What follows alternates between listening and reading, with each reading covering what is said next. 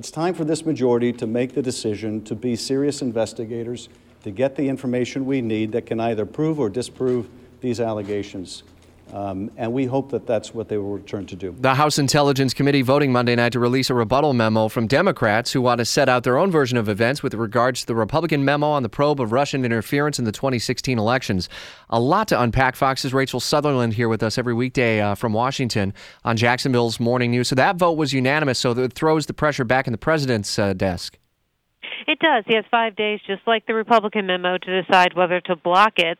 I don't think that he will. I mean, there's always a chance that he would, and if so, the the full House of Representatives could vote to release the memo anyway. That's just a procedure, and would have been with the Republican memo as well. Uh, Democrats are saying their memo uh, clears up what they call uh, misinformation um, and uh, basically they're saying that uh, the FISA warrant, the spy Carter Page, having been obtained uh, by in part by the Steele dossier, what they're saying is that uh, retiring Deputy FBI Director Andrew McCabe didn't really say that uh, it wouldn't have been obtained without the memo.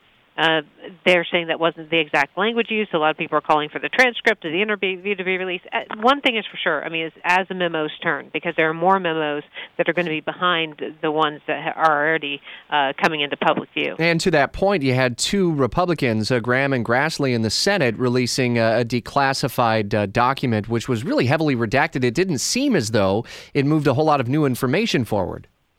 Right, but this could be interesting, and I don't think it's getting a lot of play out there. Uh, this one suggests that a Clinton supporter inside the State Department was giving information to Christopher Steele, who wrote the dossier. Now, that would be a whole uh, different ball of wax, and it's not getting a whole lot of attention right now, maybe because because the document was so heavily redacted, but uh, that is interesting as well. Yeah, it's a storyline that we're continuing to follow very closely for you, and obviously in depth coverage throughout the day here on WOKV during the news updates. We'll keep you up to date with the very latest developments, what the president and uh, members of Congress are saying about it, and more coverage 3 to 6 this afternoon. Sean Hannity has been pouring into it every weekday.